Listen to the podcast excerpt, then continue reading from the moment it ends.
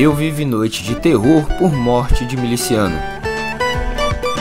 Em São Paulo, atentado à escola deixa uma vítima fatal.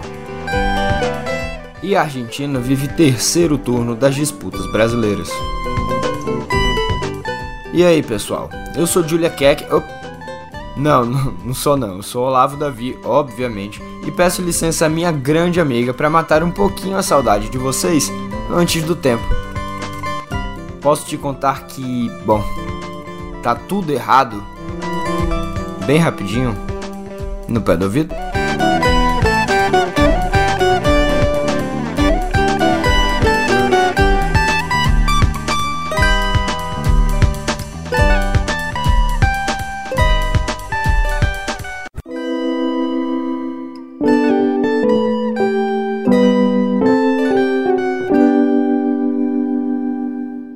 Cidade sitiada, cenas de guerra, de terror. Acha que eu tô falando de Israel, Palestina ou faixa de Gaza? Poderia ser, mas esse foi o cenário que a milícia impôs ontem em ao menos sete bairros da zona oeste do Rio de Janeiro, que abriga uma população de cerca de um milhão de pessoas. Os ataques a 35 ônibus e um trem foram em represália à morte de Mateus da Silva Rezende, conhecido como Teteu e Faustão, em uma operação policial em Santa Cruz. Ele era o número 2 da milícia comandada por seu tio, Zinho, na comunidade Três Pontes. As ações da milícia levaram ao maior número de coletivos incendiados na história da cidade, segundo a Rio Ônibus, empresa que gera o transporte rodoviário da capital. Um vídeo mostra um homem ateando fogo em um ônibus ainda com passageiros dentro. Várias estações do BRT ao longo da Avenida das Américas, que começa na Barra da Tijuca, foram incendiadas. Veículos particulares e pneus também foram queimados, fechando a entrada para diversos bairros e bloqueando a Avenida Brasil, uma das principais vias do Rio de Janeiro. Com o caos no trânsito e a paralisação dos serviços, muitos trabalhadores voltaram para casa a pé. Além disso, as aulas foram suspensas para mais de 17 mil alunos dos bairros afetados.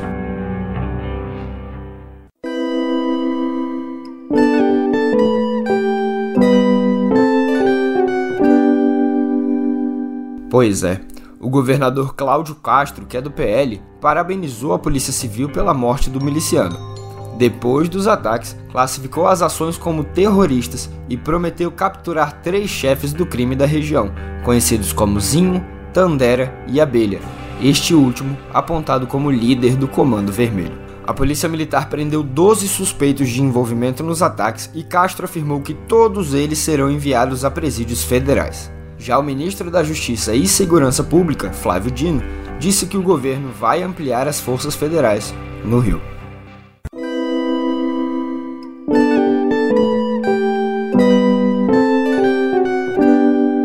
Noticiário não melhora em nada. Nada. O atentado a uma escola na manhã de ontem deixou uma estudante morta e outras duas feridas. A adolescente Giovanna Bezerra, de 17 anos, morreu e outras duas ficaram feridas em um ataque a tiros em uma escola em Sapopemba, na zona leste de São Paulo. Aluno do primeiro ano do ensino médio, o agressor tem 16 anos. Ele foi detido pela polícia e teve a arma apreendida. Giovanna foi atingida na cabeça. Uma adolescente foi baleada no tórax e a terceira na clavícula. O governador de São Paulo, Tarcísio de Freitas, do Republicanos, disse que informações preliminares apontam que o ataque pode ser decorrência de bullying e homofobia. Segundo relatos de pais e alunos, o autor dos disparos era agredido com frequência por outros estudantes e costumava se envolver em brigas. Tarcísio afirmou que manterá o plano de contratar vigilância privada e mais psicólogos para atuar nas escolas. Já o ministro Flávio Dino acionou o Laboratório de Operações Cibernéticas, o Cyberlab, para investigar se o jovem tem ligação com grupos extremistas na internet.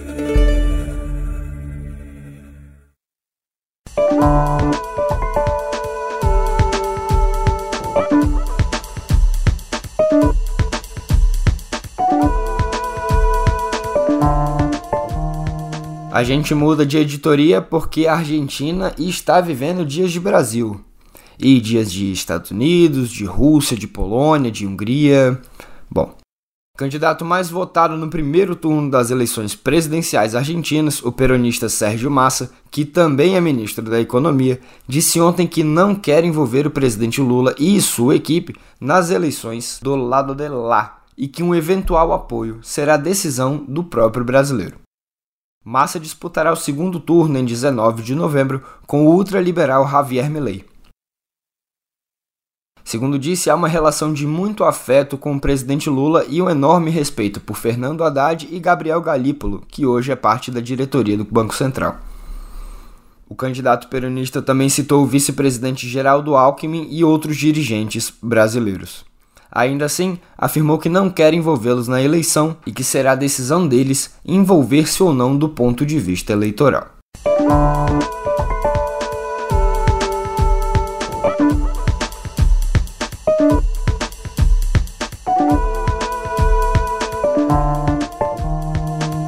Sim, virou Fla-Flu em terras estrangeiras, mas com aquele jogador pereba, conhecido na natureza como Bagre.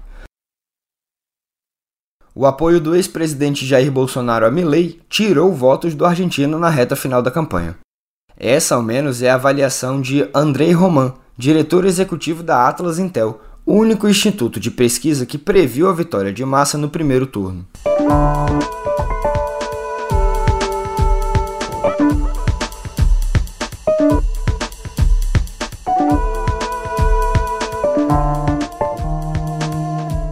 Partido A Liberdade Avança de Milley elegeu 35 deputados e 8 senadores nas eleições do último domingo.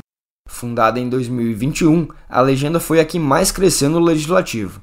Hoje, ela tem apenas três deputados, incluindo Milley, e nenhum senador.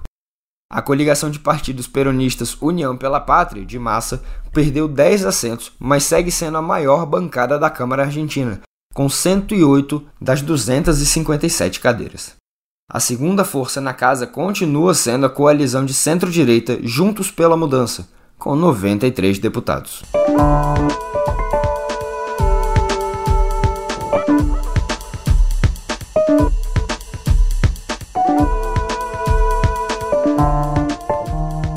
Olá, sou Pedro Doria, editor do Meio. Sabe, tem coisas que só acontecem na Argentina. Quem poderia imaginar que o ministro da Fazenda, que gerencia uma inflação anualizada de 138% em setembro, que deixou 40% da população na pobreza, chegaria em primeiro na briga do segundo turno?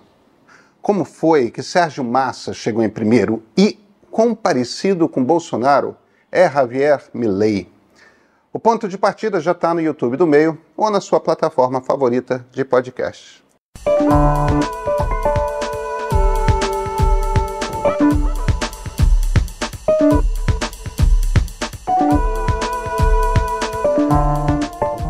Agora sim, a gente vai às notícias do conflito no Oriente Médio. As israelenses Nurit Cooper, de 79 anos, e Yocheved Lifshitz, de 85, que foram sequestradas pelo Hamas no último dia 7 em um kibbutz, foram soltas ontem pelo grupo terrorista após mediação do Catar e do Egito. Segundo a mídia egípcia, as duas chegaram ao país em condições de saúde estáveis. De lá, de acordo com o gabinete do premier israelense Benjamin Netanyahu, foram levadas a um hospital. Amiran, de 85 anos, marido de Nurit, e Oded, de 83, casado com Yocheved, continuam em poder do Hamas. Na sexta-feira, o Hamas já havia libertado duas reféns norte-americanas,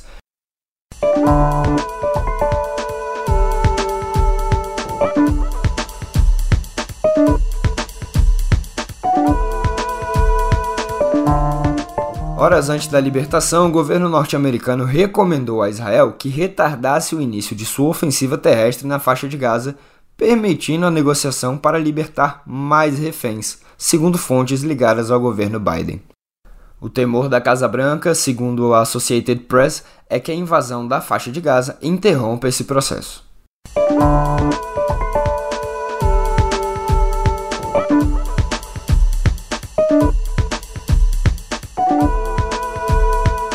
Michel Nizenbaum, nascido em Niterói e radicado em Israel há 35 anos, está desaparecido desde o dia 7. Ele estava ao telefone com um parente quando a ligação foi interrompida. A filha dele tentou restabelecer contato, mas a chamada foi atendida por uma voz masculina que, segundo o depoimento, falou Hamas em árabe.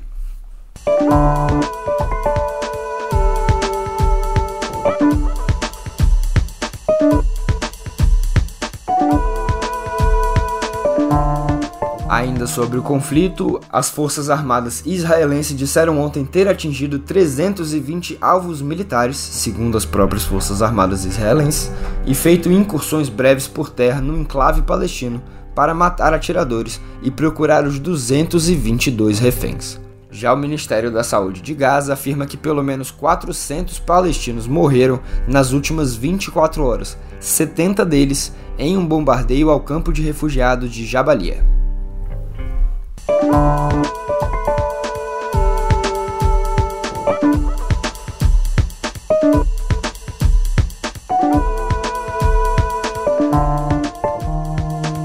Nossa última notícia sobre esse conflito hoje é que o New York Times publicou ontem uma nota dos editores sobre sua manchete da explosão no hospital Al-Ali, na faixa de Gaza.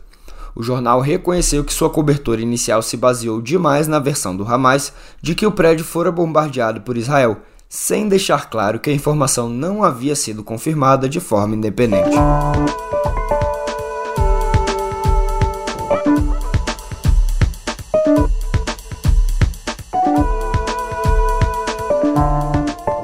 Aqui no Brasil, nossa guerra ainda é contra o negacionismo. Quer dizer, uma das guerras, né? A ordem para falsificar certificados de vacina contra a Covid-19 partiu do ex-presidente Jair Bolsonaro, do PL. Essa afirmação aí foi feita pelo tenente-coronel Mauro Cid em seu acordo de delação premiada. Isso tudo a gente sabe por causa do jornalista Aguirre Talento, do UOL. Em um de seus depoimentos à Polícia Federal, Cid admitiu sua participação na fraude dos certificados de vacina inseridos no sistema do Ministério da Saúde e vinculou Bolsonaro ao esquema de forma direta. O relato, confirmado por três fontes, contraria a versão apresentada pelo ex-presidente à Polícia Federal. Em maio, ele afirmou que não sabia nem orientou qualquer fraude em cartão de vacina para seu uso ou de seus parentes.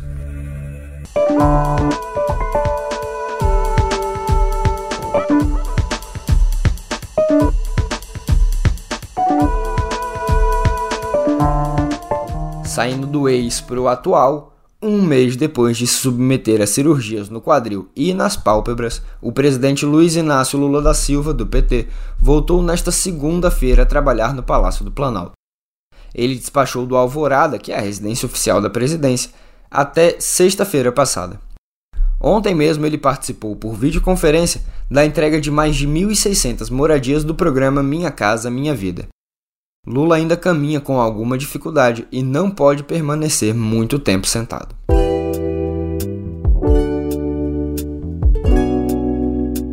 Partindo para nossa editoria de cultura, eu quero saber de vocês. Vocês lembram daquela polêmica com a Companhia das Letras que esqueceu de inscrever seus livros num dos maiores prêmios literários do país? Pois então, sem os livros da maior companhia editorial do país, o Prêmio São Paulo de Literatura 2023 revelou ontem seus finalistas nas categorias de Melhor Romance e Melhor Romance de Autor Estreante. A ausência da Companhia das Letras gerou uma maior diversidade de editoras na disputa. Com cinco romances, a Todavia lidera o número de indicações, seguida por Autêntica Contemporânea, com três, e Recorde e Quelônio, empatadas com duas. Títulos publicados pelas independentes Patuá, Nós, Macondo, Reformatório e Incompleta, além de Roco e Planeta, também estão concorrendo.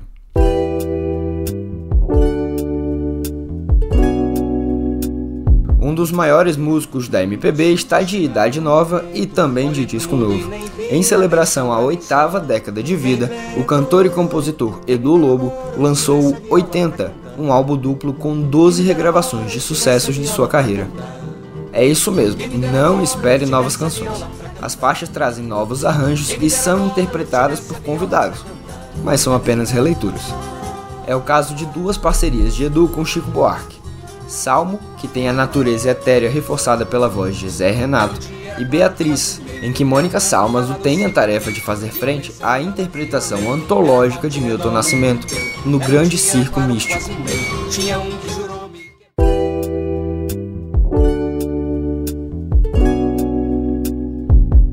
da caixa de som para a tela de cinema, porque Taylor Swift segue na liderança das bilheterias nos Estados Unidos, mesmo com o lançamento de Assassinos da Lua das Flores de Martin Scorsese. Taylor Swift: The Eras Tour Concert Film é um registro de sua recente turnê que chega ao Brasil apenas em novembro. Lá nos Estados Unidos, o filme arrecadou 31 milhões de dólares em sua segunda semana em cartaz. A obra de Scorsese foi a segunda mais vista, com 23 milhões de dólares em bilheteria. O Exorcista, o Devoto, registrou bilheteria bem menor, de 5,6 milhões, mas o suficiente para ser o terceiro mais visto da semana. No Brasil, Assassinos da Lua das Flores estreou em terceiro lugar nas bilheterias, atrás do polêmico Som da Liberdade e da estreia oficial de Trolls 3, juntos novamente.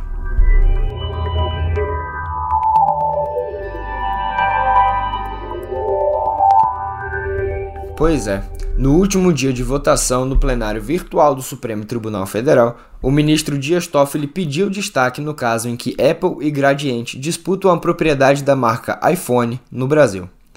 Com isso, o julgamento será reiniciado no plenário físico. Antes do destaque do relator, o placar estava em 5 a 3 a favor da Big Tech norte-americana. Dias Toffoli votou a favor da Gradiente e foi acompanhada por Gilmar Mendes e André Mendonça.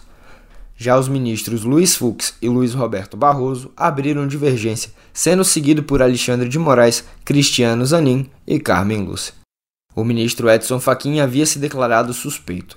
A Gradiente defende que a marca pertence a ela no país, já que a depositou no INPI, o registro de patentes, em 2000, recebendo o registro apenas em janeiro de 2008, um ano após o lançamento do telefone da Apple nos Estados Unidos.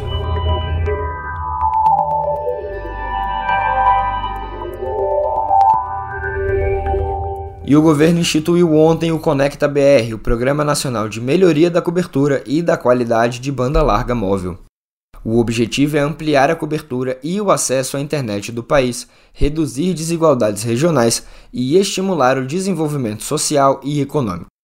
O projeto será desenvolvido e implementado pela Agência Nacional de Telecomunicações, a Anatel, que também vai monitorar e avaliar a prestação de serviços de comunicações móveis.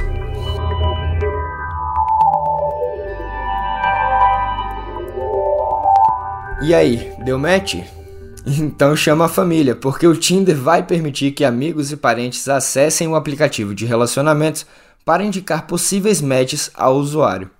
Com a novidade chamada de Matchmaker, ou fazedor de encontros, o solteiro pode convidar pessoas não registradas no Tinder, mas ainda terá que curtir o perfil indicado e escolher se inicia uma conversa os usuários do Tinder podem compartilhar um convite com até 15 amigos em um período de 24 horas. O novo recurso do aplicativo já está disponível no Brasil e em outros países, como Estados Unidos, Japão e México. Segundo a empresa, o Matchmaker deve ser lançado no restante do mundo nos próximos meses.